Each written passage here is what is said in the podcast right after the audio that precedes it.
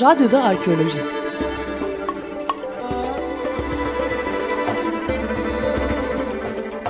Bir arkeoloji programı.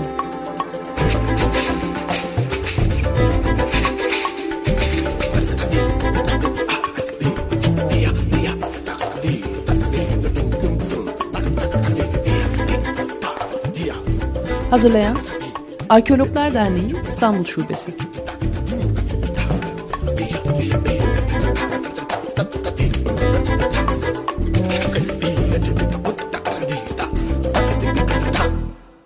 Merhaba sevgili Açık Radyo dinleyicileri. Ben Yiğit Ozar. Bugünkü programımızı belirleyen iki tahribat vakası var.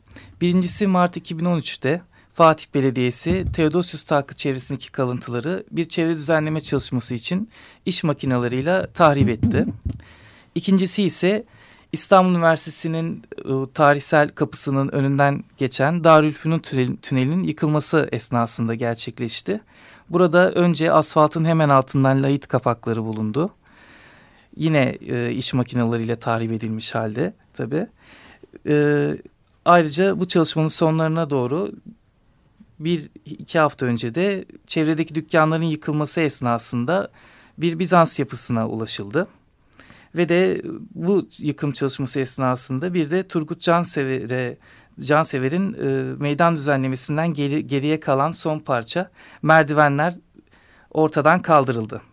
Her iki olayda da burada eğitim gören İstanbul Üniversitesi'nin arkeoloji, sanat tarihi ve taşınabilir kültür varlıklarını koru ve, koruma ve onarım bölümü öğrencileri eylemleriyle tepkilerini dile getirdi.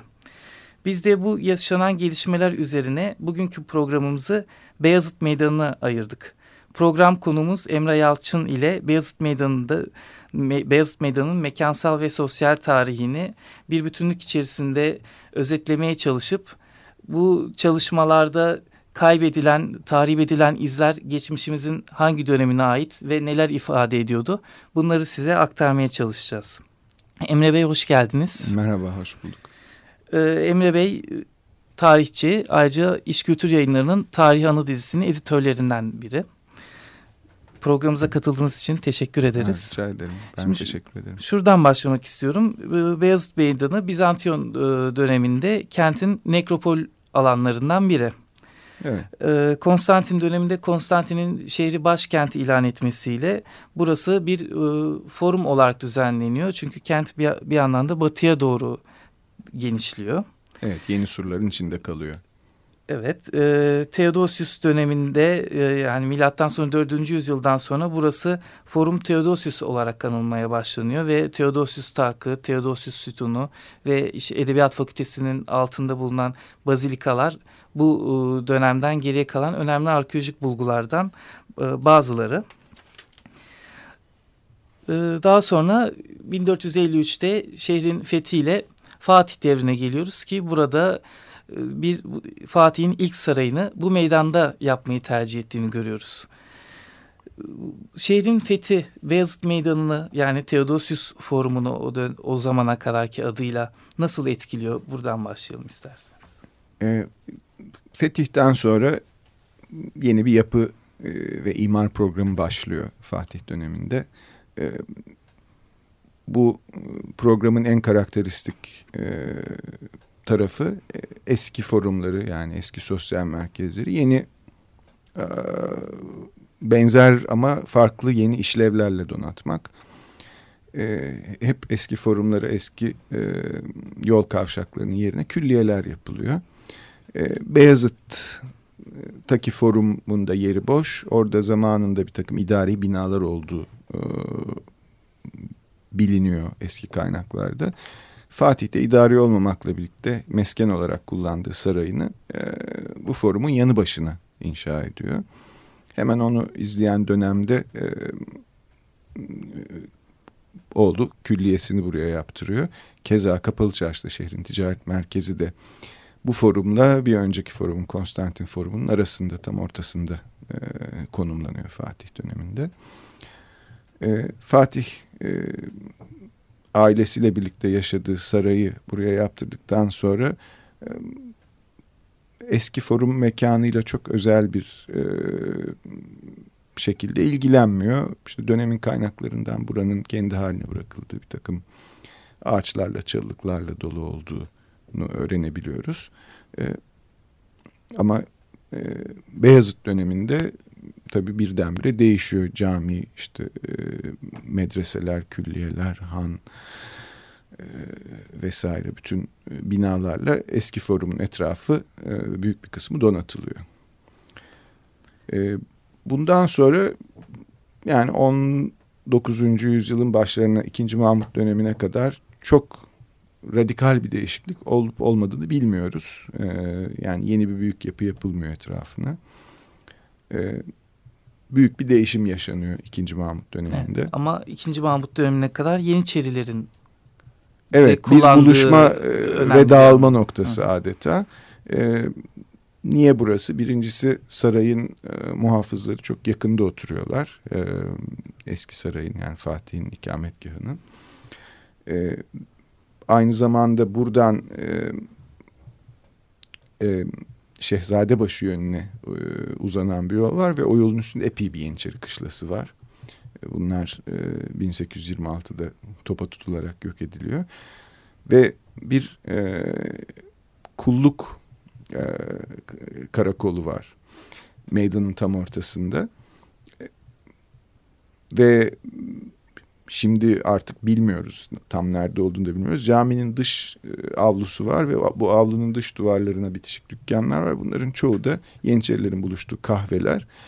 Bu kahvelerden işte bu kulluğun adını taşıyan e, sonuncusu 20. yüzyılın ortalarına kadar da yaşamış. Adı değişmiş, küllük olmuş gerçi. E, 1826'da Yeniçeriler ortadan kaldırılınca işte bu şeyler e, yok edilmekle kalmıyor. E, Şehzade başındaki ve diğer yerlerdeki kışlalar. Kale, bu Yeniçeri kulluğu da meydanın ortasındaki yıktırılıyor. E, onların gittikleri kahvelerde yıkılıyor. Yetmiyor. E, kahvelerin dayandığı caminin dışı al duvarları da yıkılıyor. Ve burası bir merasim alanı haline getiriliyor. Böyle biraz batılı bir anlamda. E, ve İkinci Mahmud'un kurduğu yeni ordu burada bir takım geçit törenleri şunlar bunlar yapıyor. Şehir için çok hiç alışıldık bir şey değil. Yani e, şehrin göbeğinde böyle büyük bir açıklık var. Orada e, e, batı usulü giyinmiş askerler e, bir takım e, geçitler, e, törenler düzenliyorlar.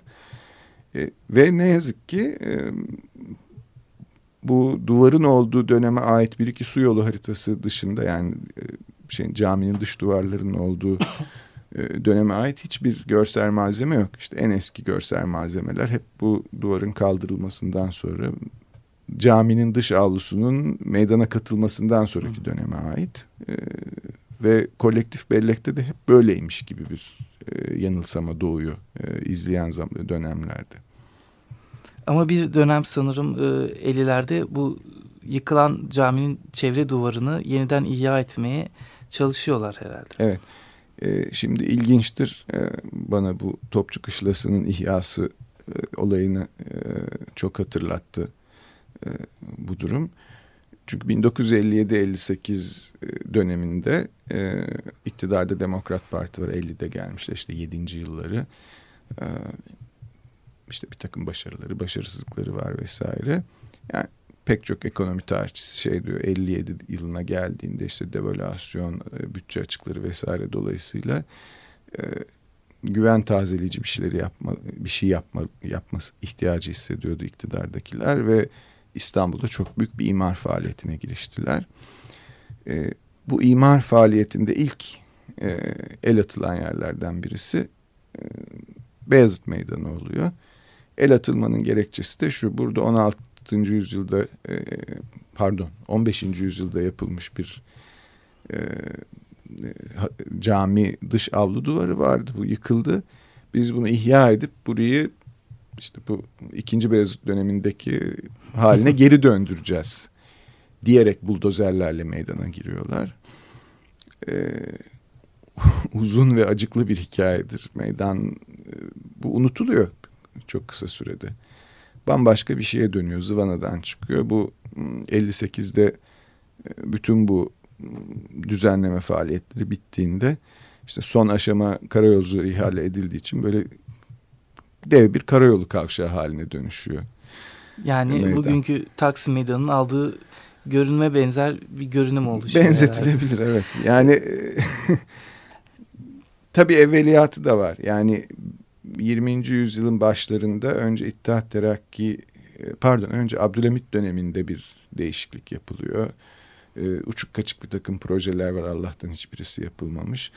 Sonra e, batı usulü böyle bir ortası göbekli bir kavşak inşa ediliyor buraya son e, İttihat Terakki döneminde. Birinci Dünya Savaşı'nda o göbeğin ortasına bir bağış toplama aracı olarak birebir e, ölçülerde inşa edilmiş bir ahşap top yerleştiriliyor. İşte e, biraz para biriktiren, denkleştiren gidip üstüne küçük bir plaket çakıp işte orduya bağışta bulunuyor. Hatırayı celadet topu deniyor.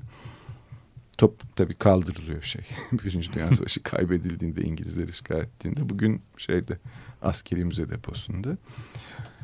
Sonra Birinci Dünya Savaşı'nda e, İngiliz uçakları şehri bombalıyorlar. Yani şehrin pek çok yeri bombalanmış vaziyette. Tabii en büyük stratejik hedeflerden birisi Harbiye Nezareti.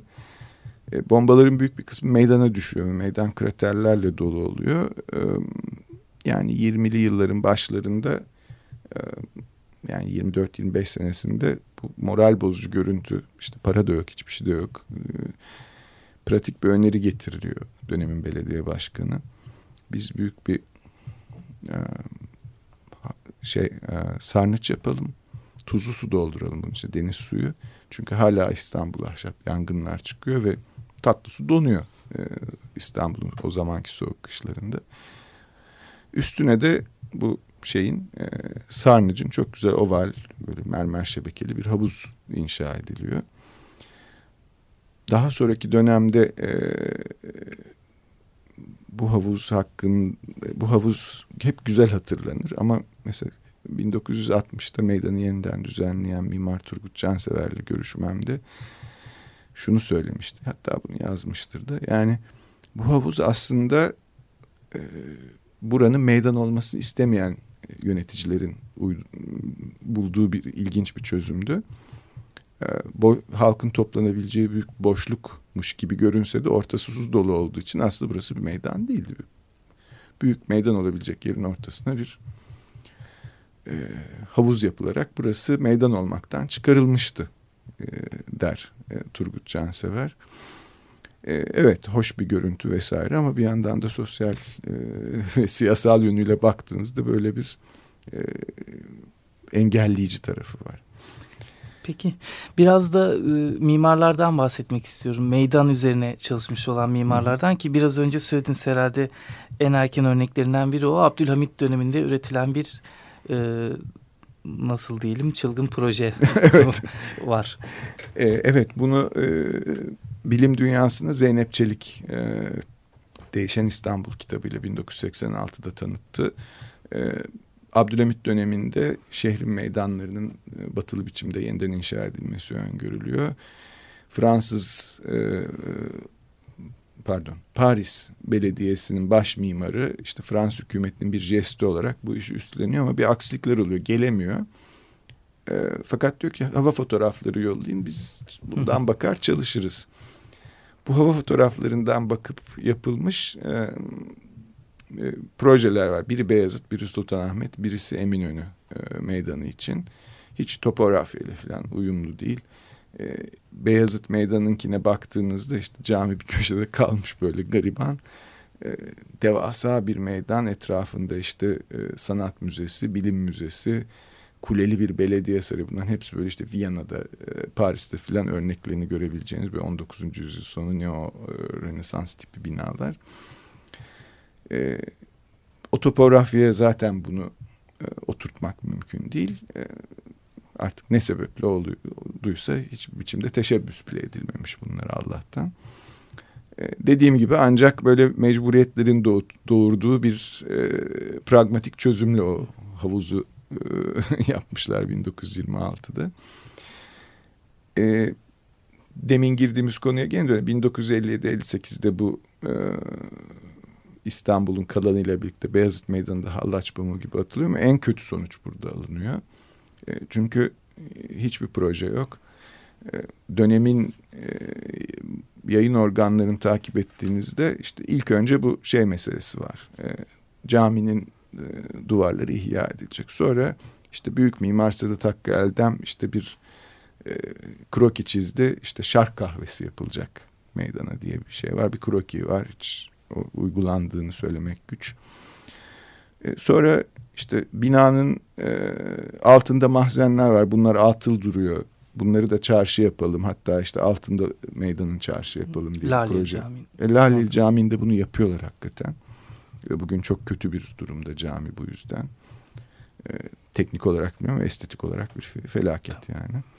Peki e, bu Fransız mimarın çalışmasından sonra e, 50'lerde de şey o zamana zaten bir süre meydan yapboz tahtası gibi herkes bir şeyler yapıyor, bozuyor, tekrar yapıyorlar, düzeltmeye çalışıyorlar. Nitekim biraz önce söylediğiniz Demokrat Parti meydana buldozerlerle giriyor.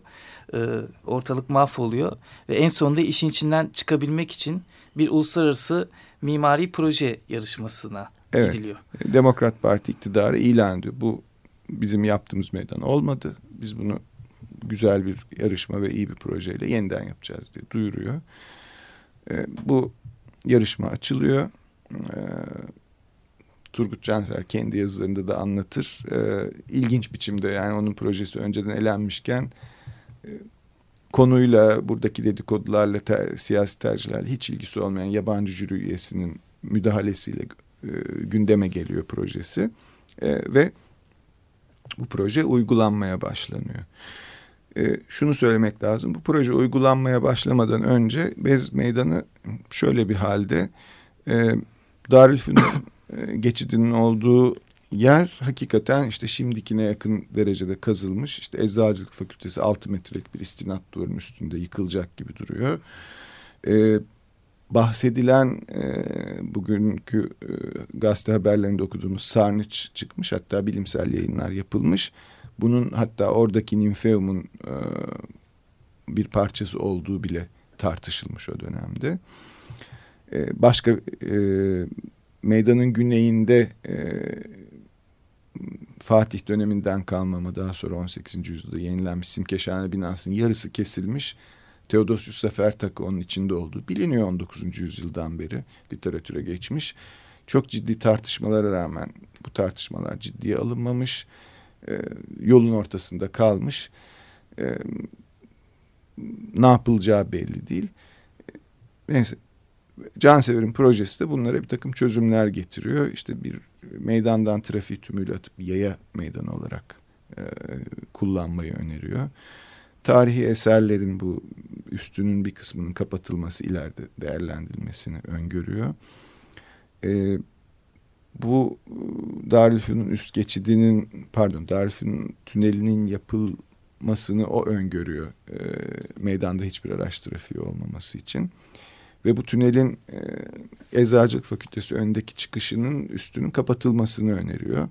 Burada e, bir küçük üst meydancık oluşmasını ve oradaki o 19. E, yüzyıldaki şehir dokusuna benzer şeyin canlandırılmasını öngörüyor. Bunlar yarım yamalak yapılıyor çünkü dönemin imar lobileri, e, imar bakanlığından olsun, belediyeden olsun e, açıkça savaş açıyorlar Turgut Cansever'e. Diyorlar ki bu, Türkiye böyle bir proje e, yap, yapmak için uygun bir yer değildir. Bu lüzumsuzdur, fazla ütopiktir. Buraya daha basit bir şey yapılmalıdır diye başlayarak çeşitli ayak oyunlarıyla Turgut Cansever'i projenin dışında bırakıyorlar. Ve e, yani projenin bütün betonları dökülmüş, bütün e, şeyleri e, kaba inşaatı bitmişken e, Cansever'in de ayrılması hepsi kırılıyor. Yeni baştan yapılıyor hiç onun projesiyle ilgili olmayan biçimde. Turgut Cansever'e mal edilen e, e, bu üniversite kapısı önündeki merdivenleri de ben ona sormuştum. O dedi ki benim yaptığım daha e, göze batmayan bir şeydi. Çünkü 19. yüzyılda bu şey e, üniversitenin kapısı o zamanki Harbiye Nezareti olarak inşa edilirken cami ve külliye hiçe sayarak çok bambaşka bir aksta nereye baktığı bile belli olmadan yapılmıştı. e, bir akslar çat, çatışması yaratıyordu çok sonucu da belli olmayan. Ben bunu gidermek için olabildiğince o kapıyı bir setin üstüne koydum. Küçük bir e, neydi, merdivenle e, etkisini kırmaya çalıştım demişti. E, sonra 80 darbesinden sonra bu e, 60'ta e, yapılan e, belediyenin bitirdiği inşaata bir daha müdahale edildi. Set duvarları yıkıldı. Turgut Cansever'in Darülfünun'un alt geçidinin vezneciler çıkışına yaptırdığı o örtünün altında hiçbir şey yoktu. Sadece bir yaya geçişi vardı. Dükkanlar ilave edildi. O bugün açığa çıkan e, sarnıç görünür haldeydi. E, üst tonozları görülebiliyordu. O kapandı. Dükkanların arkasında bırakıldı. Başka bir takım kalıntılar da aynı şekilde gömüldü. Şimdi tabii bunlar e, bu yıkımlar olunca tekrar ortaya çıktı. Tabii akademik literatürden herkes haberi olması mümkün değil. Yeni bir buluntuymuş gibi düşünüldü. Halbuki değil ve 1957'deki yanlış tekrarlanıyor. Ee, Eczacılık Fakültesi'nin önüne o Turgut Cansever'in yaptırdığı küçük yukarı meydan işlev kazandırılacağı yerde kaldırıldı ve yine kocaman bir istinat duvarın üstünde duruyor şimdi. Ee, evet. Şey. Yani bu akademik bilgiyi eski 1950'lerde yapılan arkeolojik keşifleri belki herkesin bilmesi mümkün değil ama evet. şüphesiz bu alanda proje üretecek e, güçlerin ve bu projeleri onaylayan kurulların, denetleyen mekanizmaların göz önüne alması gereken e, bulgulardı. Beyazıt Meydanı ile ilgili daha önceleri çok fazla e, hafriyat yapıldığı için aslında e, alanın arkeolojik değerleri, hı hı. mimarlık tarihi, şehircilik açısından bütün e, değerleri e, kazayla olsa da elimizde var ve bunların yeni projelendirmede değerlendirilmesi beklenirdi. Evet yani bu hikaye çok acayip bir hikaye ama bir noktasında çok doğru bir şey var. Ee, yani bir şeyin yanlış yapıldığını görüyor iktidar ve diyor ki yok bu böyle keyfi biçimde olmazmış. Dünyada nasıl yapılıyor? Konkurlar yapılıyor. Biz de konkur yapalım. Hatta başına tarafsız bir yabancı şey getirelim. Yabancı hayranlığından değil o. Bütün tartışmaların dışında ve olaya hakikaten işin tasarım ve sanat yönünden bakması açısından önemli başındaki yabancı. Böyle bir jüri kuruluyor ve hakikaten iyi bir seçim yapılıyor. Ama pek çok imar planında olduğu gibi siyasi irade, irade spekülasyona, spekülatörlere yenik düşüyor. Peki. yani siyasi irade demişken tabii Beyazıt Meydanı mekan, mekansal düzenlemeleri dışında bizim e, yakın tarihimiz, e, siyasi tarihimiz içinde bir e, anlamı var. Evet. E, fakat işte biraz önce de bahsettik işte meydanın e, Osmanlı dönemindeki kullanımı, 2. Mahmut dönemindeki kullanımı, 19. Hı. 20. yüzyıldaki kullanımları Hı. hep askeri bir kimlikteyken bir anda sivilleşiyor. Evet. E, sivilleşmesiyle, üniversitenin buraya gelmesiyle başlayan siyasi olaylar var. Bunlarla e, mekansal düzenlemelerin paralelliği nasıl ilerliyor? E, Cansever'in o demin bahsettiğim sözüne geri geliyorum. Yani burası büyük e, içinde insanların toplanabildiği bir e, mekan haline getirildiği zaman ancak e, içinde gerçekten bir takım sosyal siyasal olaylar oluyor. Yani ortasında havuz varken hiçbir şey yok Beyazıt Meydanı'nda birleştirilmiş. Ne zaman ki bu büyük Y meydanı oluyor işte gerçi 60'ta yani ihtilal olduğunda henüz Cansever'in planı uygulanmıyor ama çok büyük bir açıklık var. İnsanlar orada toplanabiliyorlar. Ee, yayalar için özel düşünülmüş e, bir mekan olarak buranın tasarlanması bu konuda çok belirleyici. Yani bugün orası Taksim e, ya da Kızılay Meydanı ya da Karaköy gibi bir e, hala içinden yol geçen bir yer olsaydı eminim ki bu kadar e, çok olayla e, bu kadar toplantılarla protesto gösterileriyle birlikte anılmazdı. E, bütün tahribatına rağmen bu meydanın içinden hala yürüyerek geçebiliyor olmamız ve buranın hala yaya öncelikli bir yer olması bunu sağlıyor. Umarım buna da müdahale edilmez. Umarız fakat işte meydan zaten tarih boyunca biraz önce söylediğimiz gibi yapboz tahtası gibi sürekli değiştirilmiş.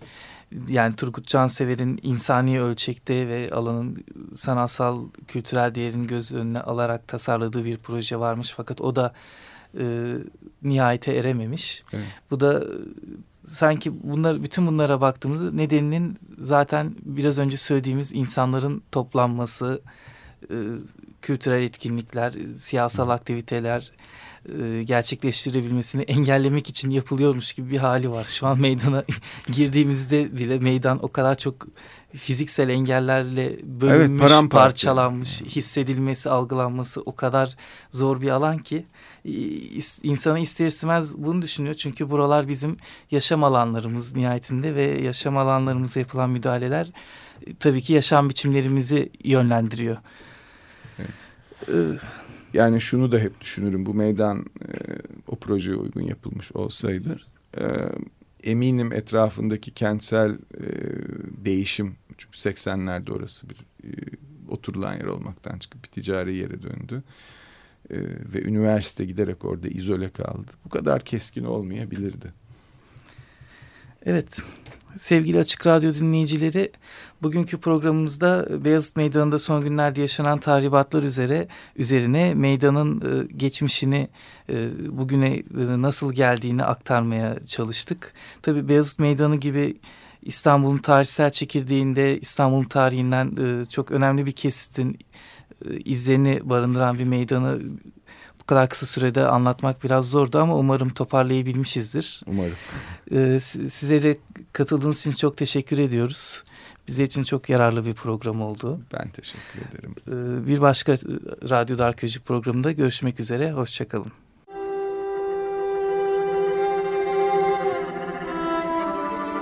Radyoda Arkeoloji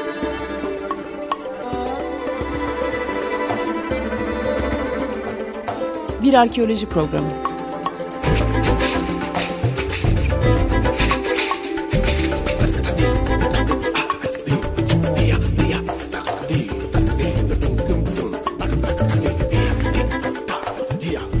Hazırlayan Arkeologlar Derneği İstanbul Şubesi.